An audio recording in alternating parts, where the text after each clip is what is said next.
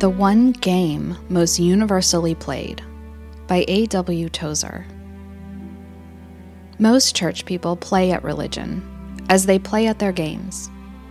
Religion itself is the one game most universally played.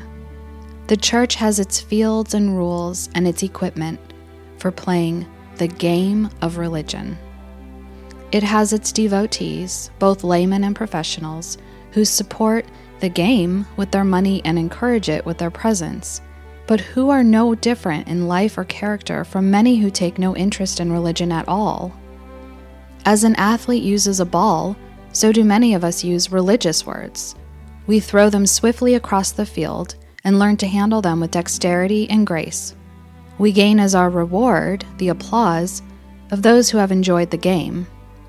In the secular games which people play, there are no moral benefits. They are simply a pleasant activity which changes nothing and settles nothing of any importance. Sadly, it is much the same in the game of religion. After the pleasant meeting, no one is basically any different from what he had been before. How I wish one of you would shut the temple doors so that these worthless sacrifices could not be offered. I am not pleased with you, says the Lord Almighty, and I will not accept your offerings. Malachi chapter 1 verse 10.